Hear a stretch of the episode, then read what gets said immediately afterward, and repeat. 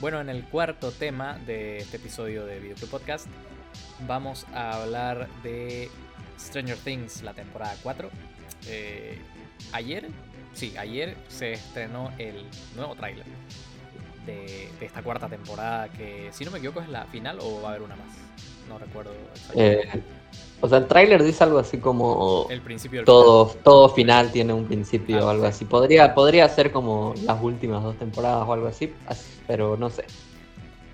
Dependiendo de de cómo le va, diría. Tal vez, tal vez esté hecha como un final, pero, pero hagan otra. Sí, no, no recuerdo exactamente, pero sí, podría acabar en esta, la verdad. Creo que ya con los chicos ya en sus casi 20 años, creo que ya está bueno. Y ahora Sí, ya es hora de acabarlo. Eh, bueno, eh, ¿qué te pareció el tráiler? Eh, está bastante bueno, o sea, a mí me, me gusta bastante esta serie, no, no al punto de que digo oh, es de las mejores series de la historia, pero me gusta bastante por lo que es, que es una bastante interesante como eh, no parodia, no, este, inspiración. Homenaje. Eh, homenaje es esa palabra, exactamente. Homenaje a las películas de los 80, que bueno, ahora ya está entrando a los, a los 90, estamos entrando a una nueva década. Hay por acá pero... Crunch, ya la ves a Eleven con su camiseta de, de sí, totalmente. Eh, pero sí, me gusta, me gusta bastante algunos como que ya o, la dejaron completamente o, dicen como que no, ya, ya, ya para qué. Así que, pero a mí, a mí me gusta. Tardó cuatro, años la, entre temporadas. Bueno, sí. La última temporada salió en 2019, bueno, tres años, digamos. La, única, última temporada es de 2019. O sea, se tomaron su tiempo.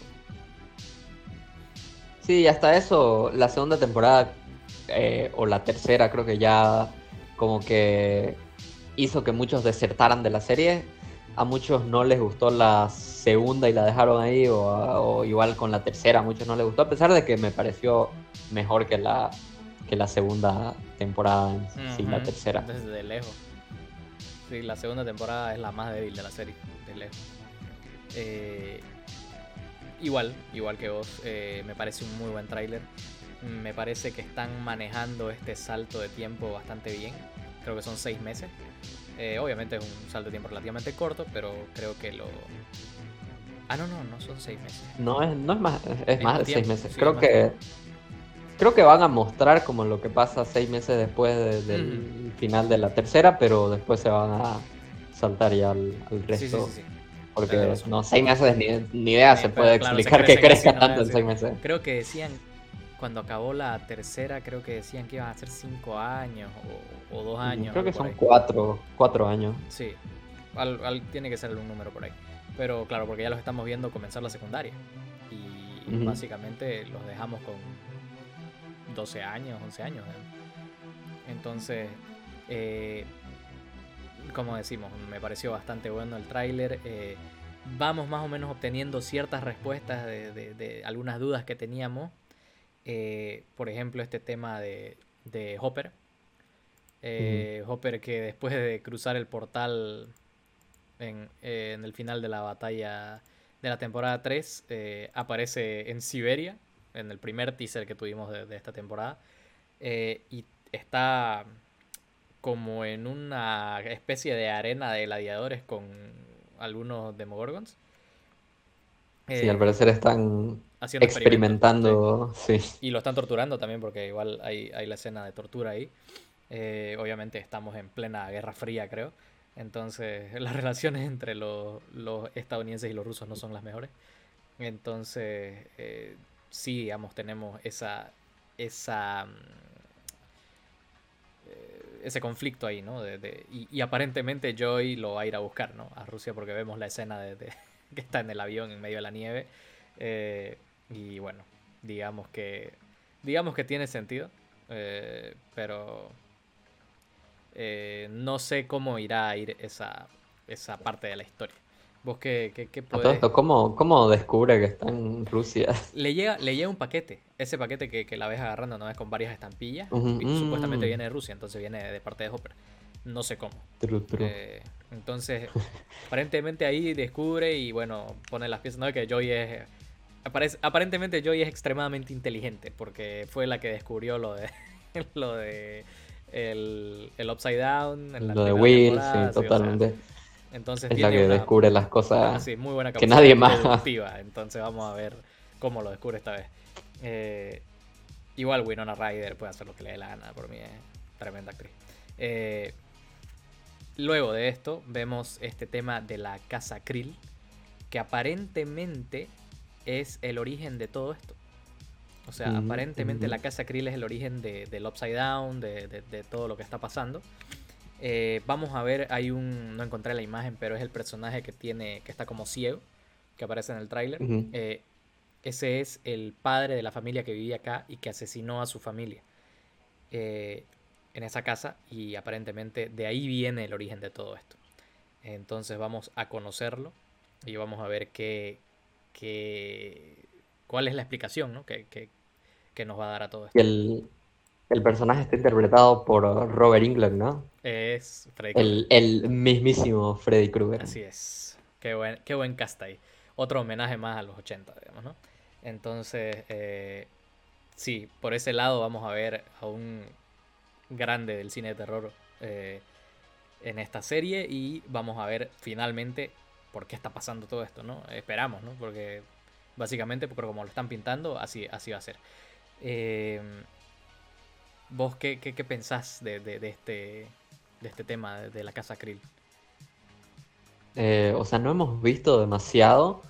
me parece que este el tema de la casa eh, embrujada, misteriosa, es un tema que tal vez no han tratado de esta manera en la serie y es un tema que igual es bastante prevalente en las películas de terror de los 80. Así que eh, si tienen una, una checklist de, de tropos, de tramas de los 80, eh, tenían que tachar este. Así que me parece una manera bastante interesante de, acercarse a, esto y, a ver, a ver qué, qué nos revela de todas formas, igual tenemos el primer vistazo al que parece ser el, gran malote de, la serie. Eh, digamos, el príncipe del Upside Down, digamos, si quieres eh, llamarlo así, o el rey del, Upside Down. Eh, la verdad es... Escuché, escuché por ahí que una de las teorías es de que es... ¿Barb? ¿Es Barb? Es el... No, no. Escuché esa teoría yo, no. es Barba, ¿eh? Cerca, pero, pero en realidad es Billy. Ajá, sí, sí. Es el cuerpo de Billy. Exactamente, es el cuerpo de Billy eh, que, como vemos en el final de la tercera temporada, eh, se sacrifica, digamos. Y es justamente esta manifestación de, del Upside Down a través del cuerpo de Billy. Eh, sí, también. Es una, es una teoría que, que, está ganando mucha fuerza, que se cree que es eso. Porque eh, tenemos muchas, muchos vistazos de la tumba de Billy eh, en el tráiler con Sam. Y, no sería descabellado, la verdad. Entonces, ¿qué te pareció a vos parece la, Un, parece un villano de Resident Evil. Sí, te juro. Parece, o sea, y, con todo lo... Parecía este tipo Venom, ¿no?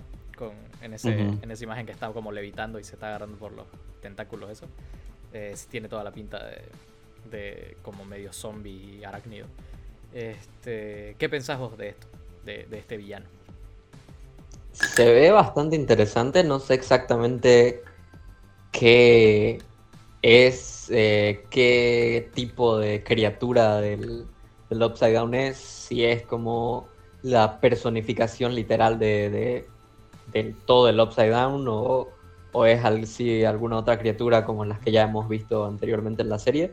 Eh, pero la verdad que se ve, se ve interesante, o sea, es un, es un diseño que, como te digo, me recuerda bastante a criaturas de videojuegos, eh, pero, pero no sé, me, gusta. Sí, ¿A vos, qué te parece? Sí, también me gusta, como decís, tiene, tiene muy, un diseño muy eh, similar a, muchos villanos de videojuegos, sobre todo el género de zombie.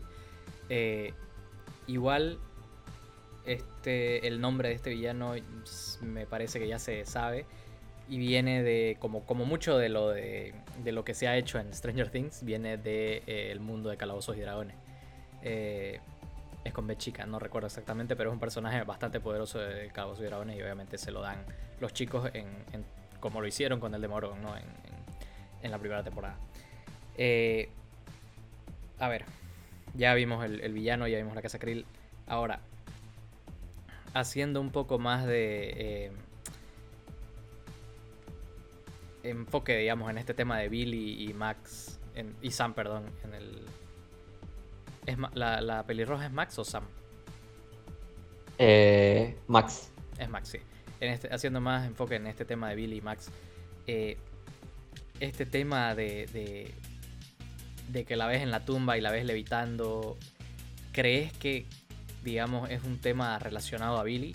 Digamos, porque el hecho de que creemos, y es la teoría que toma más fuerza, de que Billy está poseído por este, por este monstruo, digamos, y que se está manifestando uh -huh. a través de él, eh, tal vez también se está manifestando a través de Max eh, cuando Max visita la tumba. Esa es otra teoría. Y por eso la vemos levitando, porque Max no tiene poderes. Claro, eh, yo creo que sí podría tener bastante que ver porque, o sea, vemos que, que está bastante afectada primeramente por, por, la muerte de su hermano Max, así que podría haber alguna conexión, eh, tal vez alguna especie de manipulación de parte de la criatura del Upside Down a, Max, tal vez para generar esa conexión eh, o generar su, su, camino de vuelta al, al mundo, al, bueno, al no Upside Down, no me acuerdo como, como debería llamarlo, pero tal vez la usa de, de, cierta manera para acercarse a los otros personajes o, o, ejecutar alguna especie de plan.